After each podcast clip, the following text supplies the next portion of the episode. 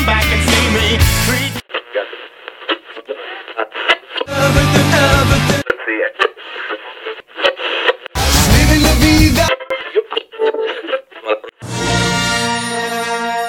Hello.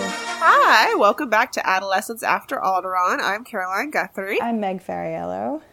We are a podcast dedicated to retracing our adolescent journeys through the Star Wars expanded universe, one book at a time, mm-hmm.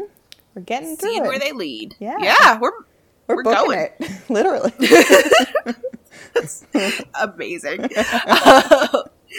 and today we are finishing our trip back through that wretched hive of scum and villainy, Mos Eisley Cantina. yeah, even more tales. Yep. The final tales of Mos Eisley Cantina, bringing it all all together. Yeah. Yeah, I think so.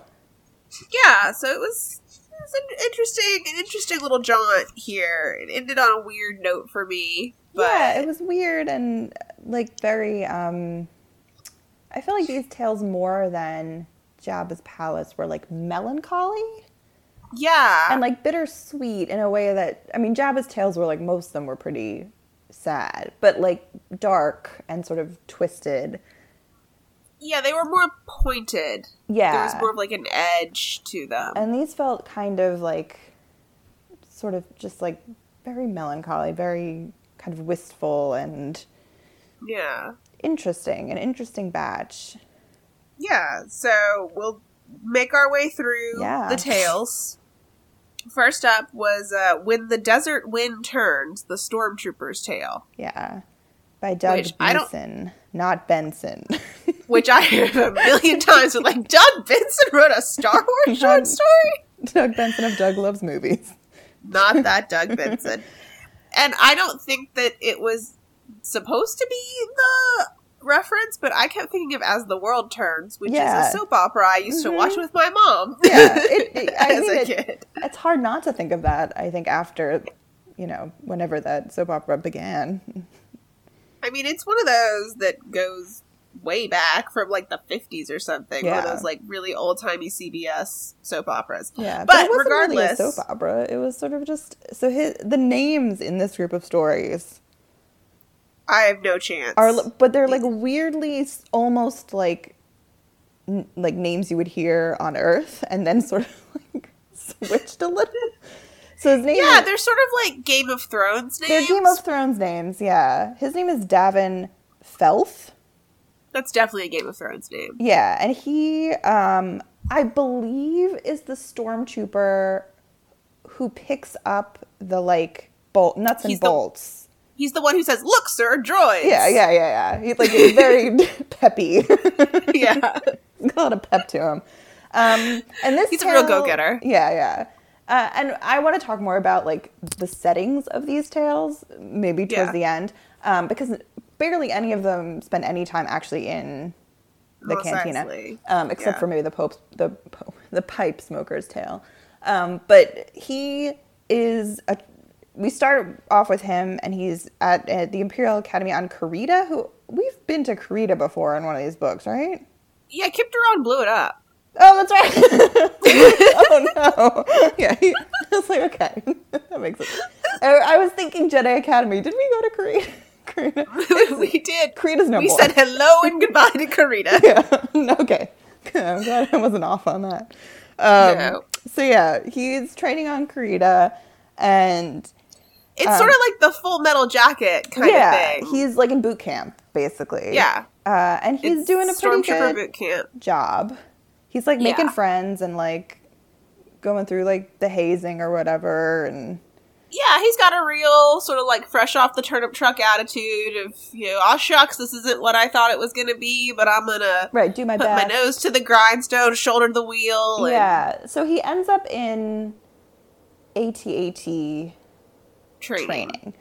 And he, you know, it's sort of like the uh, Kobayashi Maru in uh, Star Trek, where Yeah. like they put him in a situation that's sort of like, you know, kind An of impossible. unwinnable. Yeah. Um, to see what he'll do. Although he doesn't know that it's a simulation, he thinks that he's actually Right, just yeah. driving an AT-AT and being attacked by rebels. yeah, he's not. Because again, he's very gullible. Yeah. Um, but he manages to figure out that the underbelly of the AT-AT is the like weakest link, and um, so he he sort of gets out of this Kobayashi. Maru. He has like he has the ATAT like dive to the ground. yeah, like right, and like cover its stomach because he's like, and he when he gets out of it, um, General or is he General Colonel Veers. Colonel Veers, um, who we know very well from Empire Strikes Back. He's the colonel in the uh, AT-AT Walker. Um, you know, the colonel is like, "What? How did you figure out how to do this?" And he's like, "Well, you know, it seems like the underbelly of the the, the AT-AT Walker is like the most vulnerable. Like you could use string to bring this guy." This Yeah, guy like it basically. seems. Yeah, th- yeah. This guy says it's like super obvious weakness that's going to be a problem here, and Colonel Veers says that he's like, "Oh my gosh, you're right. Like we totally need to take care of this." But I guess Colonel Veers is actually just like, "Get this guy out of here forever." his feelings are very hurt. it's my he's so interpretation. offended. Is that he That thought he these were so unkillable hard. things that, that nobody could take down in AT-AT Walker, and this kid straight off the boat is telling him, actually, there's a really big problem with these machines. And in in the way of the Empire, rather than address your No, really big you problem, you it, just it ignore down. it and assume that no one will ever notice. So Yeah. Colonel Veers has this guy reassigned from the kind of like elite yeah. squad that he's earned his way into to just like the lowest grunt stormtrooper squad where they like haze him like crazy. Yeah. They hate him for having been successful before. You know, in this squad he doesn't get to have a name, he just has a number. Number, yeah. Um, really yeah, and this is how he ends up on Tatooine, sort of doing like the, Yeah. you know, Looking for the droids. right. Um, and he's like, and he's one of them he's there when they kill Owen and Beru. Yeah, and he's like, he's uh, he's not super on board for it, and he like thinks to himself in that moment, he's like, I don't know what the, I'm gonna if they ask me to kill somebody, like, Yeah, because the guy who's in charge keeps like telling someone who's off screen right to kill them. him, um, and he's like, I'm not sure like that I'm gonna be able to do that, um, and so yeah, so he's, He's like around for that. He's around for when the Jawa steals the blaster. Um, and tries to kill the stormtroopers, and he sees someone else kill Yeah, another he- stormtrooper the kills Jawa, the Jawa. He's like he is again like I you know he's really not He's not on board for that. he's not like, on board "Dude, with this at all. Um, and eventually they track down the droids to Docking Bay 94. 94. Um, and he sort of realizes this isn't what he wants to do, and he ends up shooting his commander. Um, yeah, in the back. in the back and he realizes that like he can't you know if he wants to live like he can't actually like get out of this situation like there's no way he could stop being a stormtrooper so he decides that like from within the system he's going to do whatever he can to kind of like yeah, he's like, I'll be a rebel spy or I'll be a saboteur. right like i'll do what i can from like my position but um, so that was the only reason our heroes got out Yeah. is because this stormtrooper Shot. y- shot his commander in the back, had a attack of conscience. Raises the theory that maybe stormtroopers suck because their heart's just not in the work. yeah they just right they don't want to be doing this. Yeah. yeah they were doing real well and then somebody you know demoted them for no reason Yeah, seems yeah. So then we have Soups on the pipe smoker's tale, yeah which is our our old friend the Anzat or the right the assassin derek janico Yeah, Dannik Jerriko, yeah. Dannik Jerriko. And not much happens in this tale. No. It's just like Dannik Jerriko hanging out at the cantina, Smoking. reflecting on what kind of a guy he is. Yeah, I mean it's Right? very similar. Yeah, and and we we sort of were with him at the. This is the only one that really takes place in the cantina, um, and we see him just sort of standing there, and he's kind of like glancing around, and he's like, "Oh, maybe I'll drink like Obi Wan soup," and then Obi Wan like uses a force block, and he's like, "Oh, I can't do that guy," and then he's like, "This dumb dumb Luke Skywalker, like he would be easy to get his." Like his soup's not not cooked yet. No, right? Which like, is would- it would the truest like- observation anyone has made about Luke's brain is like this soup is not yeah, cooked he's yet. not ready. Um, and so this is because in in the story that we read in Jabba's palace or Ja- Tales from Jabba's palace, he's very obsessed with Han Solo's soup, and we find out why here is because when he walks in, he's like, "Oh, like That is the soup for me. sort of like a Goldilocks situation. Like Obi Wan's is too hot and Luke's is too cold, and like this is just just right. that is Um, the man whose brain juices I must slurp. Yeah, yeah. So yeah, we don't. I I feel like that was one story that would have benefited reading this one first and the Yeah. the But this is it's very much just in that one shot you get of him smoking yeah a pipe. like what's going on in his head. What's going on in his head and sort of what kind of a guy he is. Which is it's very it's sort of interesting, but there's not much going on plot wise there. Um. Then the next story at the crossroad, Yeah. the, Spacer's, tale.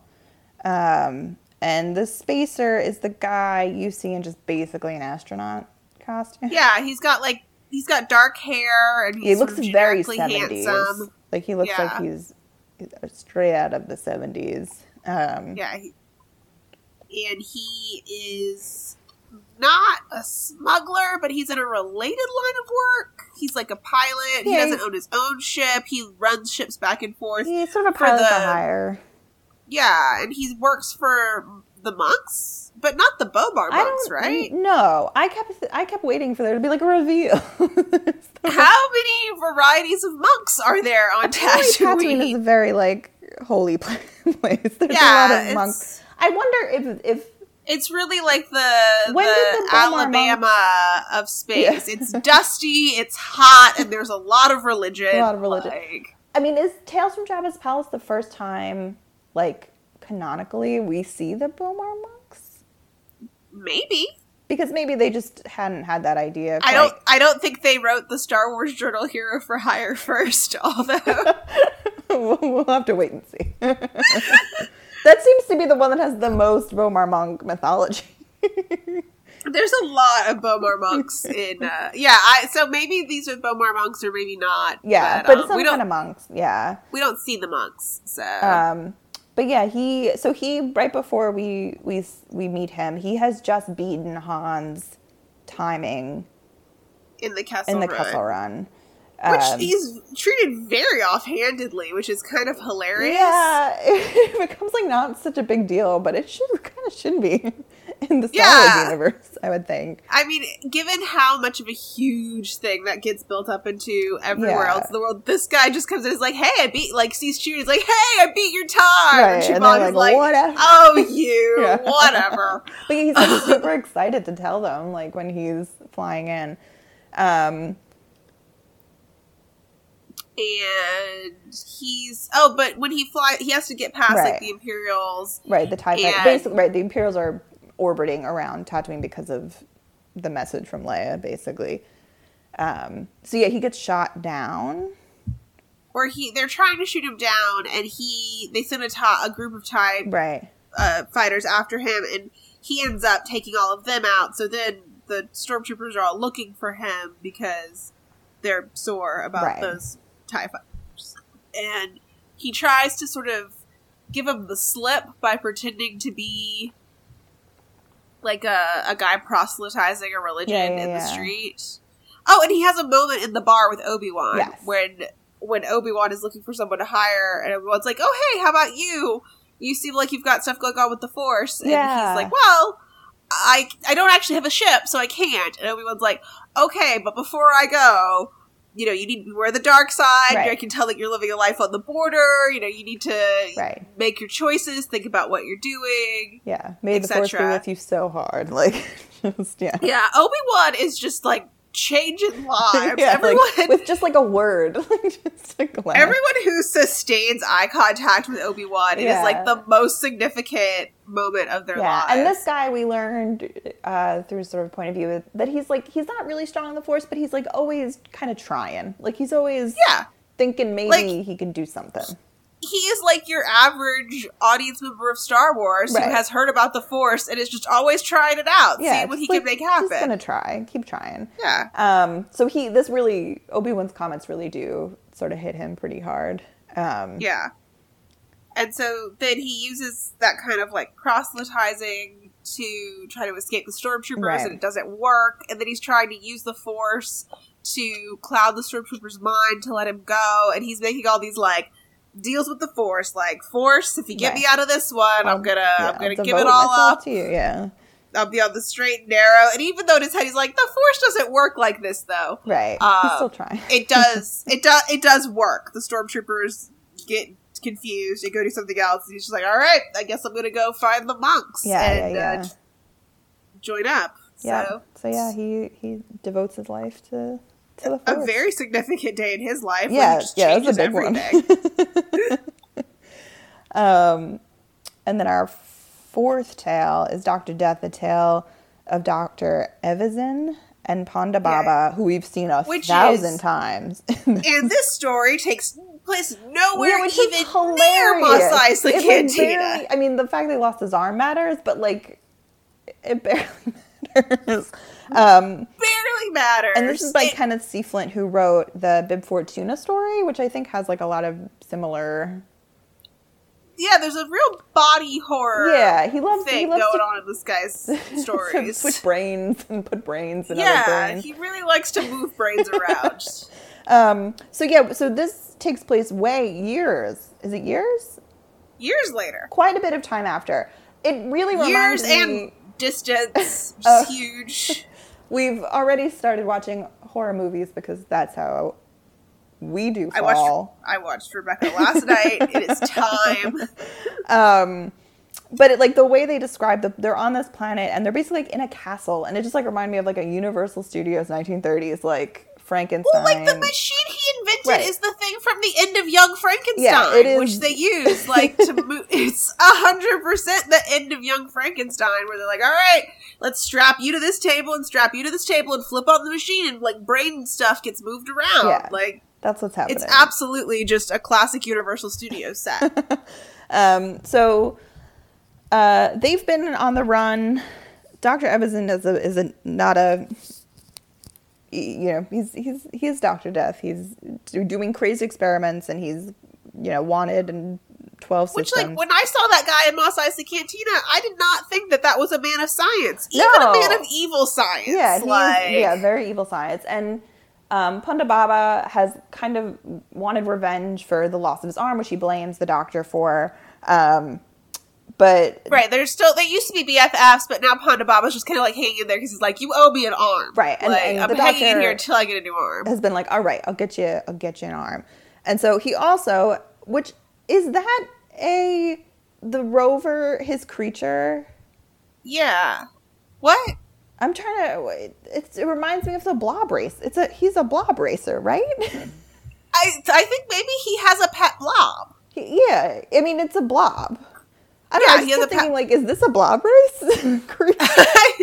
like I don't know if it's a racing blob or maybe it's something like a different else. other like, blob. He has like a pet blob. like the like the racing blobs are like the greyhounds, and this is like a Labrador or Okay, something. But yeah, he's got he's like a pet blob, and so they're in he's got a blob named Rover. Main Rover. Yeah, the names again. stories. So he and his pet blob, and so they've they've kidnapped this senator of the same species that Ponda Baba is, Aqualish. that guy does. Yeah, that dum dum doesn't know he's been kidnapped until late in the story. Yeah, he thinks he's just hanging hanging out. He yeah, well, they've managed to get some kind of like funding. They've managed to get like a government grant on this. Planet to do their experiments. And so It's a this really guy comes to be like. Yeah, this guy comes to be like, hey, I need to see what you're working on because they want to discontinue your funding. Right. And you should never go to an evil scientist lair and threaten his funding No. because like that is death in every Yeah. situation. And so Dr. Death is like, look, I've made a machine and you can use it to switch brains between bodies. Yeah, And great. the guy's like, but Oh, why would. I do that? Because they he's failed a couple times to give Ponda Baba an arm. Right. Well, apparently, yeah. Apparently, this this brain switching thing is just this guy's life work. Like all he wants is to switch brains because he wants to put his brain in the Right. body of like a young hottie because he Right. knows that he is not a not a looker. Right. Yeah. And right. so Ponda Baba is like, look, put my brain in this dude's body. He's my same species. He has two arms. Right. Great, let's do it. So they go to do it, and then at the same time, this guy whose whole family Dr. Death killed shows up as part of a commando unit to kidnap him and take him somewhere Yeah, for justice. For justice, yes. And he's a young And- hottie. He's a young hottie, and Dr. Dust's like, I'll put my brain in this guy's Yeah. body. But then it's not working, and they're fighting on the roof. It's still very much like a Universal Studios Yeah. movie. And he manages to kill the young guy, maybe, or the young guy sets off a bomb. And Yeah. Ponda Baba comes, but it turns out that the senator, instead of Ponda Baba's brain going into the senator's Right, body, the senator's senator's, brain right. went into Ponda Baba's body, and they throw him off the roof, and they explode everything, and it looks like he's dead, but it turns out Rover saved him, Yeah. and so he's not dead, and he's just like, "Say la vie, Right. I'll go get, I'll go try again, get Like, some more funding Thanks, somewhere." Like really appreciative. Thanks. Yeah, thanks for giving your soul your life for me, Rover. I'm gonna go keep work, keep dreaming the dream. yeah. And And him and his blob walk into the sunset. well, his blob's dead, but oh yeah, but yeah. next was drawing the maps of peace, the moisture farmer's tale. Yes. This was a weird tale to me. It was so strange. and in, like interesting. But very Yeah. strange. So I had to look up who the moisture farmer was in the cantina. He's just like a dude. Yeah, like in the background. Like not an alien, just like a human dude. right. Very Yeah. nondescript. Um, and he's a moisture farmer and he's living out on his own. He has his own little moisture farm. Right. And there have always been like problems with the sand people and the Jawas and sort of like territory. Um, and so apparently the sand people like often with the moisture farmers will just like come up to their like what do they call them?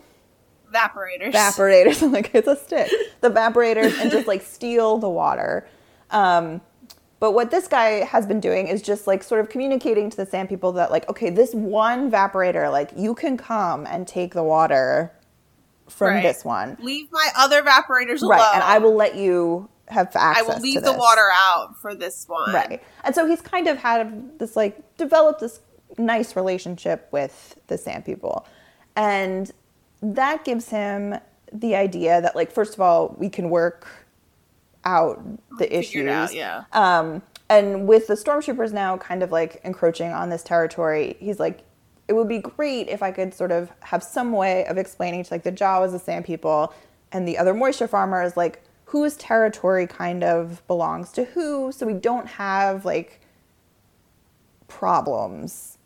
And Right. so he basically wants to create like a map of the area and show it to everybody so that like there's some sort of like established set of boundaries. like boundaries we can all deal with. So he and he's got a really good working relationship with this one Jawa. Yeah. And the Jawa tells him like how to say hi to sand people and you know how to do this and that. And Right.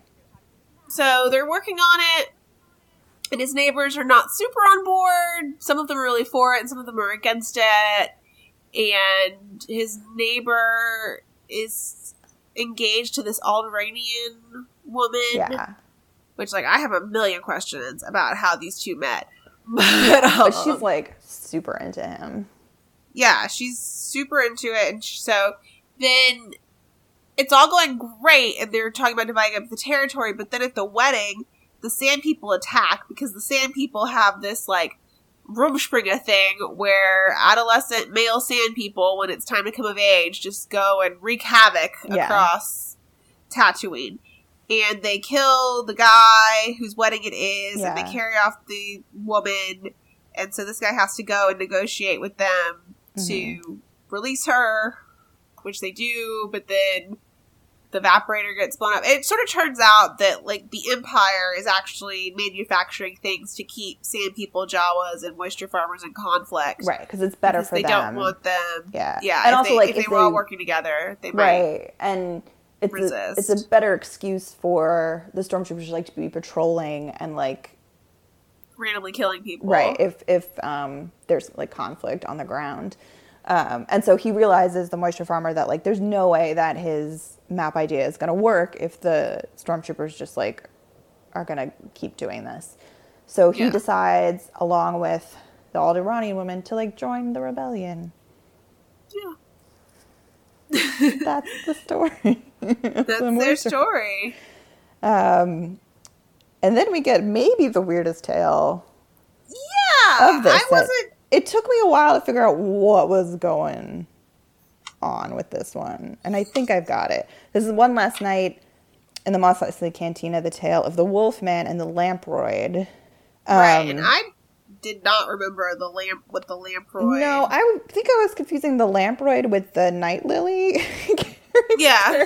um, but they're different. But they're very similar in this, and they're sort of wormy, yeah, both kind of wormy creatures. And the wolf man is obviously the wolf man. like the lamproid is not someone that I would expect the wolfman to be sexually attracted to. No, but he is.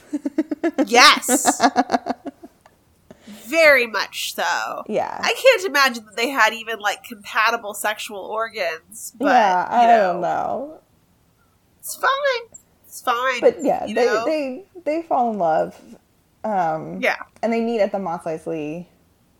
Cantina, Cantina. for the first time, and then many times afterwards for the first time. Yeah, so they meet, Uh. and and she is the lamproid, um, is like very in touch with the Force. She's Right. like really good at it, um, and so and and a member of the rebellion. So she sort of convinces him to join up with her. Yeah, but I mean, the way it starts is that he's flying a X-wing in the Battle of Yeah. Endor, and then Mhm. he's thinking like, "I'm gonna crash. This is the end. I'm gonna die." Right. And then he suddenly is sort of like flashed back into the Mos Eisley Cantina, yeah. and he's there for the first time, but he can also remember, the times that he was there before. yeah. So he's talking to Dice because her name is Dice. Dice. Yeah. He's talking to Dice and saying like, you know, I feel like I know you from somewhere. You know, they're doing these weird, like, sort of cryptic. Yeah, it's sort of so it sort of loops between three different scenes, and so it's them meeting in the cantina over and over again. Her her dying on at the Battle of Hoth, which is where she. Is there, are there Died, any yeah. other alien creatures on Hoth? I don't remember. Right. I mean, maybe like some little guys like in suits Maybe. running around. Um, but she But- she ends up dying, like actually dying on the Battle of Hoth, and then he, um, does he Crashes die? on Endor. Right, he crashes on Endor. Um, I didn't think he died. I don't think he died but either, but he Maybe he did die. Though, but maybe he did. 'cause- Yeah, so that's the way the so the story is like the force or like her use of the force is sort of like constantly bringing them back and forth in time, which I didn't know the force could do that. yeah, it was like a real Bran Stark kind of thing. yes, it was very three-eyed raven. yeah, like you could go back and like see the past again or go back and live the past again, but you also could go back and make a different choice if you wanted, Wanted to. to, So it's yeah. not just like a vision. And I guess the point of it is that even even knowing like what it's gonna be for him, even knowing that like Right, he's gonna died, lose right. her, she's gonna die, he's gonna crash on Endor, which now I'm thinking more and more that he does he die. when does die. on Well, because they, yeah, I w- I had to reread the story. but like even knowing all of that that he would still choose in that moment to like go with her to love her and to join the rebellion Yeah. Um, there's also kind of a weird element of the shining to this with the Mhm. whole you know you're always here and you always will, have been here Yeah, and yeah, because it says it, so. The last couple paragraphs, and then Tail and Paul, their hearts and souls entwined forever. Dice led Shivrock, which is the name of the Wolfman, through the forest of Endor's moon to a special place near an Ewok village where three fri- friends waited, who I assume are obi-wan, Obi-Wan anakin and yoda, um, as they had always waited, and they always would wait for all those who joined them, bound by the Force. And behind them in the Force, the music from the cantina slowly faded and was never heard again. Yeah, so like the spaces of these like three crucial events in his life are kind of just like blending together over and over again, and it just seems like it's kind of like a cyclical.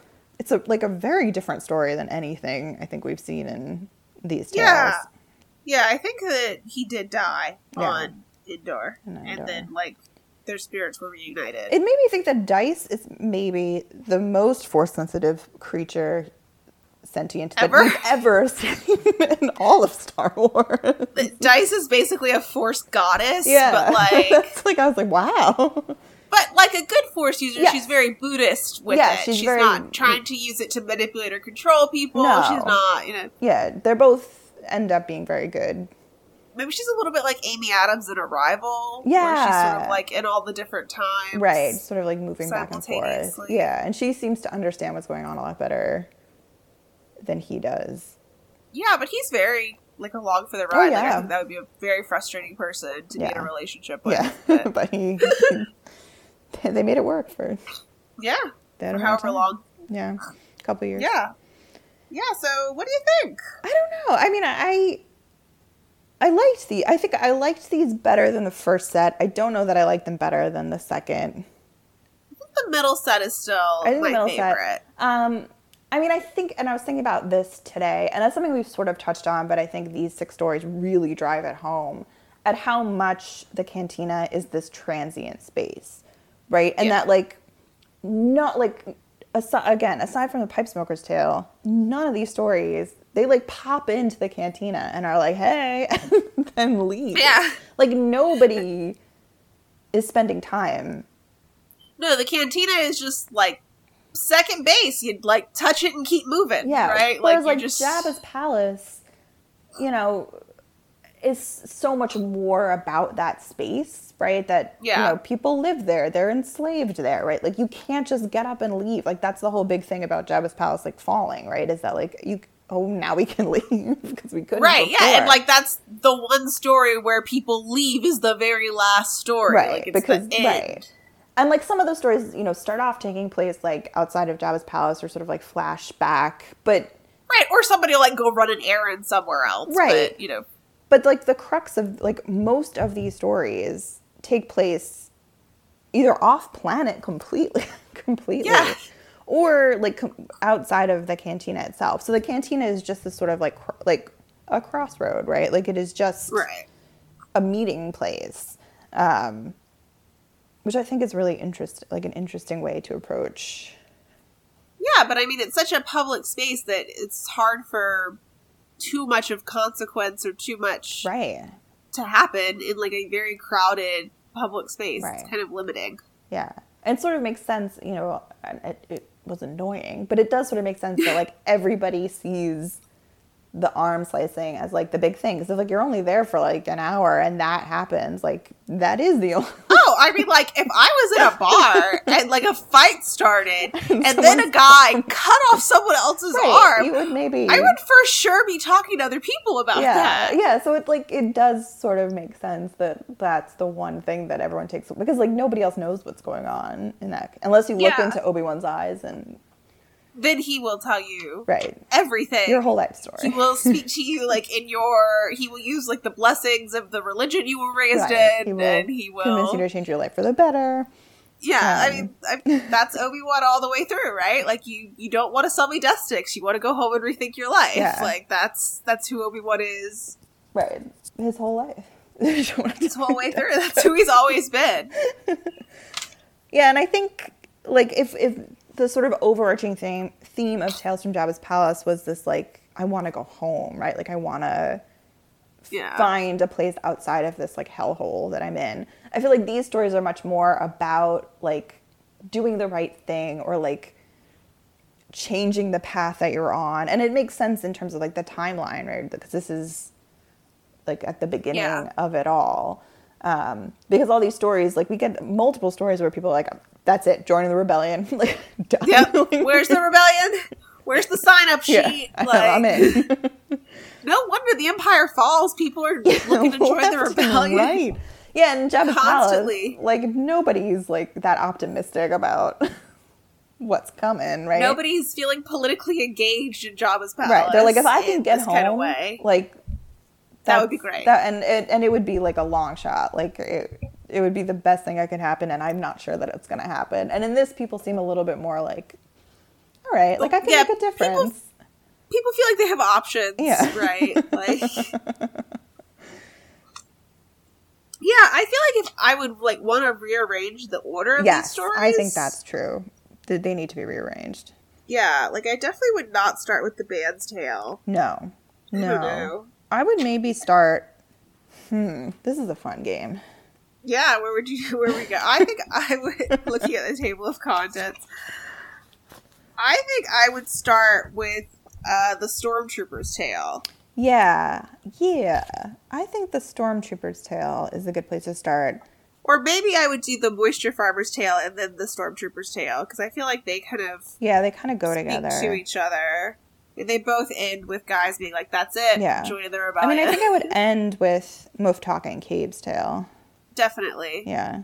Um, Or you- maybe it would be good to to begin with one last night in Mos Eisley Cantina. Because Yeah. introducing the the cycles and the returns. I get ending with it too. yeah, I mean, it does sort of make sense. It just like the stories leading up to that, I think, like yeah, I think it would you would be have more to change helpful. the, the stories leading in. I think it would be better to have that to sort of set the tone Yeah, than to have it be the final note. Because I think Muftak and Kabe are more sort of generally on theme Yeah, for a final. I think so too. Um, yeah, And I would put the Devaronian's tale before, or or Yeah. the Devaronian's tale right after, After the band's it. tale. yeah, the Because they have so much to do with each other. Yeah, I think that would make a lot of sense. Oh, yeah, and I think it would make me have liked the band's tale more. Yeah. Not that I hated it, but it was kind of like, it just felt kind of random. Yeah. And j- then, yeah, hmm, yeah, and then maybe putting the bartender's tale close right after the, like, yeah, the band's tale, the Devaronian's tale, and then the bartender's why tale. doesn't Chalmun get a tale? Is that because we don't actually see? yeah, I think because he's not there. How did wh- how did that come about? Is that ho- holiday special? I mean, it must be, right? Is it, It a holiday special? Let's see if I, how fast I can go. Sheldon in the holiday special? He is right. I don't know. I remember Bea Arthur being in the holiday Yeah, but I think her the boss cantina. is a Wookiee. Oh, he has a mustache. How do Wookiees have mustaches? Oh, and the, the canon. Oh my god, he has a mustache in the Legends version too. Google a picture of Chom. it's real, real interesting. He does have a mustache. He's got like a Wookiee mustache. that is surprising. I don't know. Maybe it was. Well, maybe it was apparent- a he- he- series. There must be a like a, a whole book about him because they've got this whole thing going on about how he was a street thug. He brought his, he bought the cantina from these Ranat siblings who had a spice den and Hmm. What are these? The, Adventures of Luke Skywalker, Jedi Knight, A New Hope, The Princess, The Scoundrel, and The Farm Boy. Oh, Is that Is like, that like the a- novelization of the movie? It sounds like a children's novel. novelization. That came out in 2015. oh, so yeah, he's still. I guess he's still canon. Behind the scenes, maybe that'll tell me something. Yeah. Okay. Chalmun was first mentioned in Galaxy Guide 7, Mos Eisley, a 1993 Star Wars Legends source book Okay. written for Star Wars the role playing game. He became canon when he, he appeared in the Adventures of Luke Skywalker Jedi Knight, a picture book uh, that was released in 2014. So that was how he made the Okay. the crossover. But so he he came from a source book for the Star Wars role playing game. Okay. It seems like a lot of characters in this early expanded universe run come from the role playing thing. Yeah, So I feel like we've run into that before. Sounds familiar. Yeah. Which I mean, it makes sense if you want to have a role playing game. You got to have a lot of characters. Right. So Yeah. Yeah. gotta get them. in Mystery. Solved for all those who are very, very good. He has a mustache. I like this. Drawing the maps of peace, the moisture farmer's tale, then the stormtrooper's tale. Yeah. then the Jawa's tale and the Ranat's tale. Uranus those tail, can yeah, stay those two together. together. Yeah. Then the pipe smoker's tale. Yeah. Um, I say we just get rid of Greedo's tale. Greedo's tale out. The Tonnika sisters, Sisters out. out. Yeah. Those two out. Yeah. Then af- I would do Night Lily after the pipe smoker. Yeah. Because they're two different, like, opposite kinds of predators, but still Yeah. sort of on theme. Yeah, it's for like Then- horror. Yeah, then, like, the band, the Yeah, Devaronian, the bartender, Yeah. Then maybe Doctor Death. and then maybe Dr. Death, although he doesn't super belong in here. No. It's so yeah, it's so funny that like every story like shows him and Ponda Baba and then like his story just like completely doesn't have anything to do with. Yeah, why isn't their story just like what they were doing that day that led to those choices? Like, yeah, I think yeah, that. It's a good story, but I think that it doesn't fit in my collection. Like that Yeah, one yeah, has to go out too. Yeah, And then yeah, yeah, end with think, the yeah. foxtail. and with Muftak and Kabe, yeah. yeah, fixed it. Because I I feel like there's some strong themes in here overall. Yeah. but I do feel like Yeah, yeah, that it's a, could be a little uh, could be tightened up a little tightened bit. Which. And I feel like they did- did they did seem to perfect it in, In Tales from Jabba's Jabba's Palace. Palace. Yeah, which makes me very interested to see how things go when we get to the bounty hunter. yeah, because like that's not about a space, like a no, like a It's about a profession. Yeah, so yeah, it's about a profession. A very I wonder how a very strict many- profession, as we've learned from the Star I wanna Expanding know- Universe. Being a bounty hunter has a lot of rules. story That's just like the the guild Yeah. secretary tale, like Yeah, like how This do we guy is about the bounty managing managing timesheets, and it turns out that like one bounty hunter's been clocking out another bounty Yeah, hunter, and um, you can't you, you can't do that. Right, and so you just get a both stern warning. like, nope. Strike one of 20 strikes. Yeah, this is gonna be serious eventually. yeah, well, we're to have a meeting with the higher ups, and We're gonna schedule a meeting. I mean, it's an optional meeting, but you you want to be there for Yeah. this optional meeting. it's going to be a lot of meetings and a lot, of, a lot of more paperwork to sign. Well, yes, you can come by phone if that's what you need Yeah, to but, do. But we will accommodate that. But you should So really be here for serious. I, The I- stormtrooper is like a lot like Finn in uh, yeah, Force was very Awakens. similar. a very similar trajectory. Yeah, Trajectory. Veers was shockingly insecure. yeah. How did that guy rise in the ranks so far with know. that complete inability to accept feedback? he like broke down like as soon as this kid comes in and is like hey like i have a way to like make your like weapon better and like more foolproof and he's like go to hell. Like, literally. Thing. Like if you just did what he said, Wait, then- then he wouldn't be dead yeah, it wasn't like a it wasn't like a this is a problem that you can't solve. These weapons are useless. No, it was it was like, like- here's a really handy maneuver in case someone tries something. like you have you know think, who would be dead luke yeah. that's who would be dead You think that Veers is just like going back to his room, like screaming into a pillow, Yeah. biting his jacket, he's like he's got a pint of ice cream he's like what do i do hyperventilating, trying to call someone. Yeah. He's like Ron Burgundy in the yeah like in the glass case of emotion. He's in the glass case of emotion. He like doesn't know what to do. I was wondering, but they didn't mention this. Like maybe he was afraid like Vader would like murder him for, but like even But you have the reasonable. solution. Like It's just like you teach the guys, like, okay, and then when the ships come at you and they start to go low, just duck. These t- these things can duck, Duck, and yeah. like no one's Yeah. ever thought of that, to and no one ever will again. they'll be fine. And it's you have to know that like he really he really had some egg on his face in that moment when they started tying up the Inside legs. was dying. Yeah, he goes back to his room and he's like questioning every life choice he's ever made. He, you know, you know, he was just so proud of the AT-AT Yeah. Walker, and he was like, "It's so much better than the AT-ST Walker. It's like, you know, completely armored. There's no way that anybody could bring this machine down.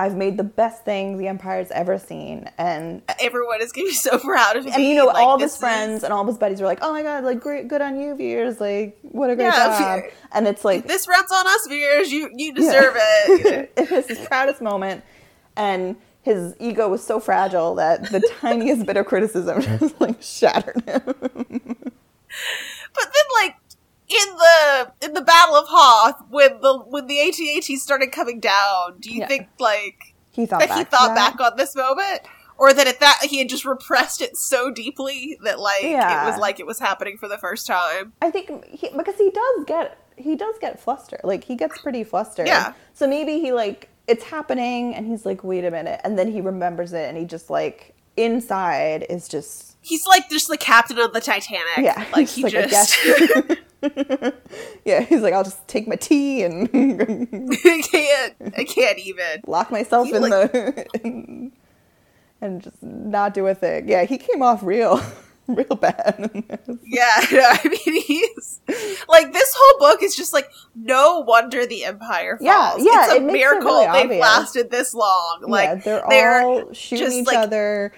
They are nonstop radicalizing the population. Yeah. Everyone who even like sees them, people who are just trying to live their normal lives are just like, you know what, forget it. I'm, I'm, joining joining the rebellion. rebellion. Like I'm doing it. They have zero ability to uh, cultivate loyalty in their troops. Like they're not not indoctrinating people with any kind of quality.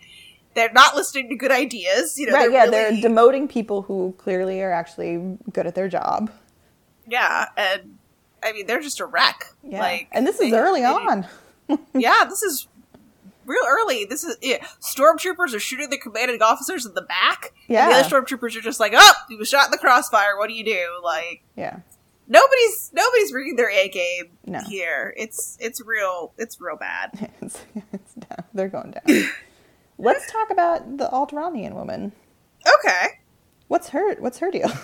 Well, like I don't understand how you could be a Tatooine moisture farmer and and get to Alderaan to meet an Alderaanian woman and be like, "Hey, you know what you should do? Move back to Tatooine with me and farm moisture."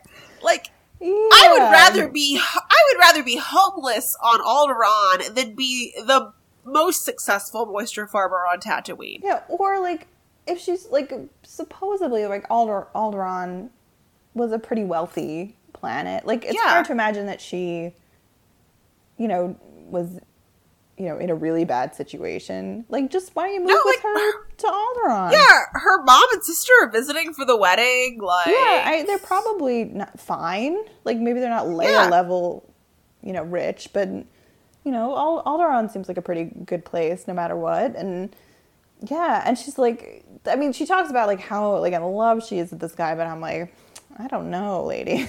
yeah, but we like Alderaan's an option. Another, another way. yeah, just stay on Alderaan. What is wrong with you? This is like the girl in Fiddler on the Roof who goes to Siberia to be with Oh, the, yeah. the dissident. Except no one is sending these people to to Tatooine. Right, They're just she's like getting on a train to. Siberia for no reason. Yeah, yeah, and she talks about because we we've witnessed the the ceremony of The waters. Yeah, she talks about like you know on Alderaan we just like throw water out the window for no reason. There's so Yeah, much we- of it, and on Tatooine, Tons of water. yeah, I was like, oh. yeah, and they t- oh yeah, and they talk a lot about Emperor. It's like remember remember showers? Yeah. You're, you're really gonna miss showers after you've been You here. like we could take showers for like an hour, yeah. and you guys can't even bathe.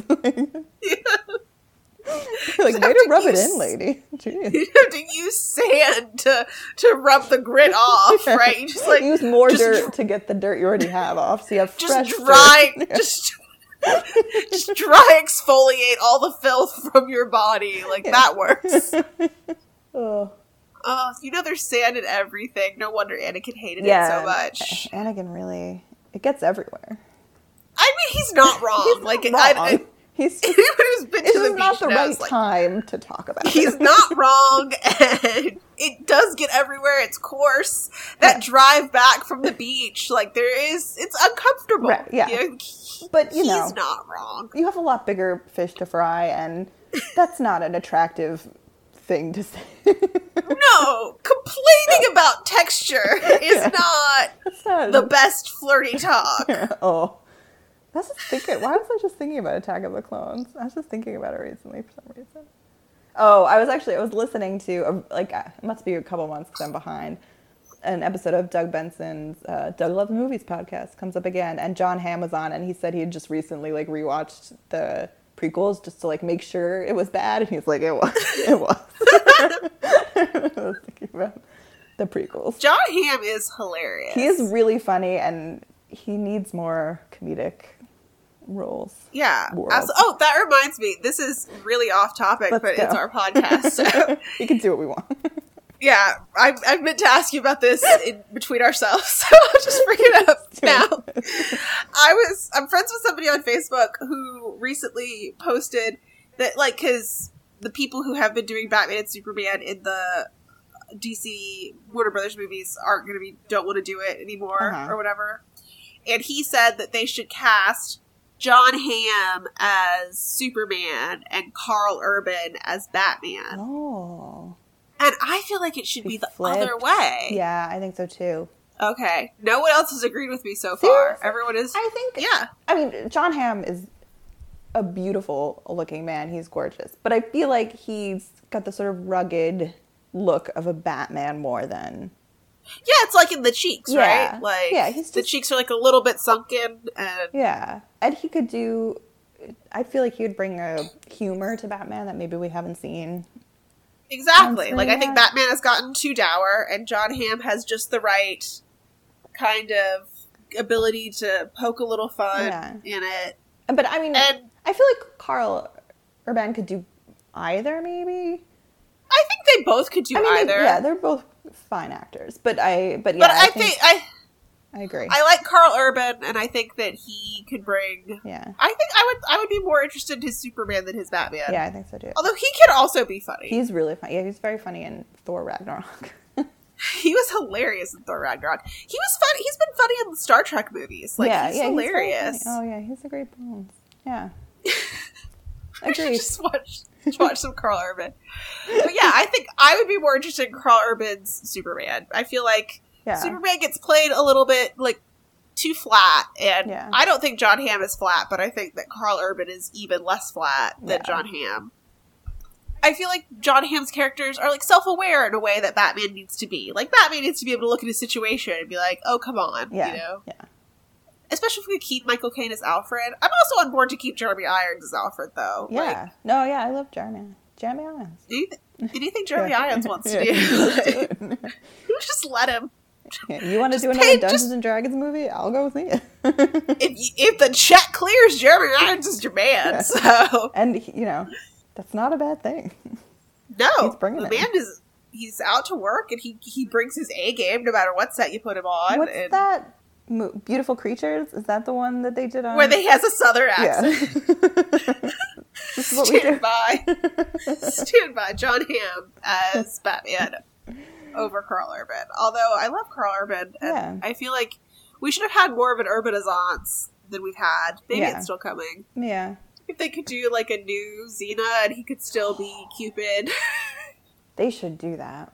Re- they should do. It. They were gonna they were gonna do a Xena reboot, but then it didn't work out for some reason. They should really think think hard about doing. It. They should. There's room. There's room for a Xena reboot. yeah, I think so. Yeah. So anyway, in, Yeah. in the in the pipe smoker's tale, I was gonna say like even though there's not really much story to it, so we didn't talk about it much. The prose in the pipe smoker's Yes. tale is amazing. Like it She's- is. I think this one is much scarier than the assassin's tale in Fro- Tales from Jabba's Palace. Yeah, she does a Um, really. This is Jennifer Roberson again, um, and she does a really good job. yeah, it's got a very sort of dark fairy tale kind of vibe. Yeah, to it, like when he's describing himself, he says, um, I am Anzat of the Anzati. You know me now as Dannik Jerriko, but I have many names. You knew them all as children, forgot them as adults. Legend is fiction, myth unreal. It is easier to set aside childish things in the false illumination of adulthood, because the fears of childhood are always formed of truths. Some truths are harder than others. Some folk tales far more frightening. Let there be no fear. Fear is not what I crave, neither what I desire. It is corrosive to the palate, like vinegar in, the, in place of wine. Let there be courage, not cowardice. Let there be arrogance aplenty. Self confidence, not self doubt. Security in one's skills. And the willingness, the restlessness, the boundless physicality of the only constant, the testing of one's limits. Assumption of risk, not reticence. The challenge of chance. Make me no predictions. Write me no prophecy. Permit me to take what is best of you, what is best in you. Let me liberate it. In me, you will live forever. yeah, Like that's that's some scary stuff. yeah. It's very haunting, and I think so I just I just googled because I wasn't sure. These are the only two stories she's written for Star Wars, which is really a shame.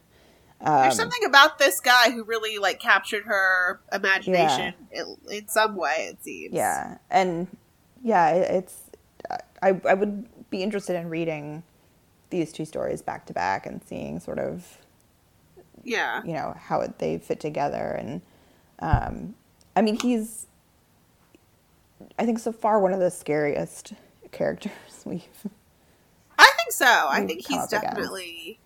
I can't think of anybody who I've been yeah as freaked out. as freaked out by because most Star Wars villains I don't find actually Yeah. be. I mean the scary. monks are a little bit The B'omarr monks are actually super scary. I'm just not sure if they're villains or yeah, you know, yeah, I like what their deal is. We don't really know, and maybe we know. maybe they just sort of like hit a reasonable limit when it came to this Jabba's palace situation. Maybe the Han Solo journal goes deep into. it's written for children, but maybe we get like a really hardcore like examination of. I don't. I don't remember that, but like maybe. I just I want hope. like a. I want a. I want a like a detailed B'omarr monks breakdown. Yeah, like the Silmarillion, but for B'omarr Yeah. monks. Like Yeah, that level of that detail. level, yeah, yeah. I'm, I mean, I'm, I assume they come up again at some point. Yeah, I I think there's definitely. I think they may have come up a lot in like comics or something. Oh, something. maybe. I mean, it's certainly not the last time we're gonna visit Tatooine. I don't No. think so. For a for a Nowheresville, people Yeah. sure go there a lot. yeah, lot. they sure end up there somehow. yeah. Back on Tatooine. It's just funny. Like I've been to plenty of like nowhere places. Yeah. They're not just nonstop overflowing with people and celebrities. They are in fact Right, like nowhere. nowhere's places. Yeah. I mean, maybe once like this whole thing happened, it became like sort of a, like a you know like a historical desti- like go visit Tatooine. Like a big and- like tourist attraction. yeah, and once like Jabba's palace fell, like maybe the crime kind of went down and Yeah. It's a there's like a little like recreation of the moisture farm where Luke grew up. yeah, and like plaques where you could read. Can, like- yeah. yeah. you can do that sort of like settler's life kind of thing where there's people like reenacting what it was like to farm moisture back when Luke was there and school kids on field trips can like get a droplet of moisture instead Yeah. of dipping a candle a droplet. Here's some, some piece of water. everybody gets their like uh little like sippy cup little Yeah. like paper dixie cup of blue milk Yeah. Go to the gift shop and get like a hat. yeah like a Tatooine hat Yeah, Tatooine hat. Yeah. moisture farms of Tatooine hat Moisture farmed on Tatooine. or like a keychain with your name on it Yeah, that has like the twin suns. Yeah. Aw. Super cute. I would love a I would love a Caroline keychain with the twin suns of I tattoo. bet. I, well, I don't know. I bet it wouldn't be that hard to either find or make. Yeah. So I guess that kind of takes care of these tales. Yeah. I mean, I enjoyed overall. Yeah, these were fun tales. Yeah. I Uh, enjoyed them. And I mean, not as good as Jabba's Palace, No, but still good. I don't think so. But still, overall good. I love the idea of like changing up genre and Yeah. And some real winners in here. Yes. Right? I think some individual ones- ones. there are some really good ones. Um, you know, and I Yeah. think most of them, even the ones that I didn't think were really good, stand out. I think most of them were good. Yeah. Yeah. Yeah. These are fun. So next, are we starting the Corellian We're trilogy? starting Or the go- Corellian trilogy. I, I don't remember what the first book is called. It's called Am- Ambush at Corellia. oh. oh. Han. Solo on the cover of this does not look like Han Solo at all. It looks like maybe he's wearing Like, a this does mask. not look of- like- it's a man like wearing a mask Harrison Han Solo. Ford. A man with very different hair than Harrison Ford wearing a Han Solo mask, and it's like, like Leia knows. Like the look on Leia's face is like, oh Yeah, my like, god, oh, where did no, you get that Han Solo The Michael mask? Myers of the Star Wars universe. he found a Captain Kirk mask and put it on. Luke is also looking real haggard on the cover of this thing. This is not a very good cover for these He is, characters. a, is he a floating head? He's a disembodied floating head. Oh no. like it, you know. So the back of the book says a trade summit on Corellia brings Han Solo back to the home world he left many years before. Arriving on the distant planet with Leia, their children, and Chewbacca, Han finds Corellia overrun with agents of the New Republic intelligence and finds himself part of a deceptive plan whose aims not even he understands. One thing is clear the five inhabited worlds of the sector are on the brink of civil war, and the once peaceful coexistence of the three leading races human, Solonian, and Dralian has come to an end. Suddenly, all that Han, Leia, and the others of the Alliance have fought for is threatened. As jammer ships block all communication with Luke Skywalker and the outside universe, Han and Leia find themselves trapped in a world about to explode in violence unless they can meet a fanatical rebel leader's impossible demands. This seems very complicated. Yeah, there's a lot. this, this takes place 14 years after Battle uh, the Jedi. Oh, Jedi. Yeah. After Battle of the Battle Yavin. of the Yavin. After Yeah, Return of the Jedi. Yeah. before or after Battle of the which seems like a weird place to differentiate stuff. Yeah. But, so um, it's 14 years. So, So the and Jason are, like, kids are like seven. seven, and I guess Anakin's like five. Five. Yeah. So it'll be interesting to see them at that age. So I definitely, I think I, I don't know that I read all three of these books. I definitely read the first one, and I have a very vague memory of it. yeah. So we'll this book is only 300 pages long. You know what? That's enough. Great. Which just kind of like I am sold. This is how I make decisions about movies now. Yeah. Any movie that is under two hours, I'm like, great. I want to go see that one. The closer to 90 minutes you get, the better. Yeah. And for my Star Wars books, I think it's going to be like the closer you get to 250 pages, the better. Like Yeah. 300 Well, is I totally think- acceptable. I think we've been hurt in the past, but we have. We've been mistreated. because the thing is, is like I Jedi was like six hundred. I think that was the longest one we read, and like yes, it was hard to get through, but like overall, I enjoyed that book yeah. despite the length. What really got us was the Heir to the Empire, Those just went increasingly more pages. and like less happened in each Yeah. one. yeah, and I think we've been burned, so I think we're right. We have. I think this will be good. But this is a whole new like a great. A great number for a novel, and this is a whole new author for us. Yeah. Ro- uh, Roger MacBride Allen. we have we not- don't know him yet. We have not read him. I think he's written other things. Probably. for the Star Wars universe. I'm not sure. We'll have to look into that. But yeah, it's a new, brand new author. Yeah. So we we're we're going into this with so much optimism. As we always do, right? We always have hope. This seems like I'm going to need to take a lot of notes. Like the, a lot of things happen to the plot right Yeah. here on the back of the book. Yeah, so I've been slacking on notes the last couple weeks. So I think. yeah, I think I'm gonna gonna have to really get in here. Yeah, but yeah, I'm, But, I'm uh, looking forward to it. Yeah, I'm excited. I'm excited. I think it's gonna be gonna be a fun one. Yeah, So, yeah. So yeah. join us next week. alrighty, bye bye. Bye. Thanks so much for listening to this episode. If you would like more information, please check out our website, adolescenceafteralderaan.wordpress.com, for show notes and info about upcoming episodes. We're also on Twitter, after underscore Alderaan. We're on Instagram, Adolescence After Alderaan. And if you would like to touch base with us, ask questions, participate in the conversation, you can email us at adolescenceafteralderaan at gmail.com. Thanks so much.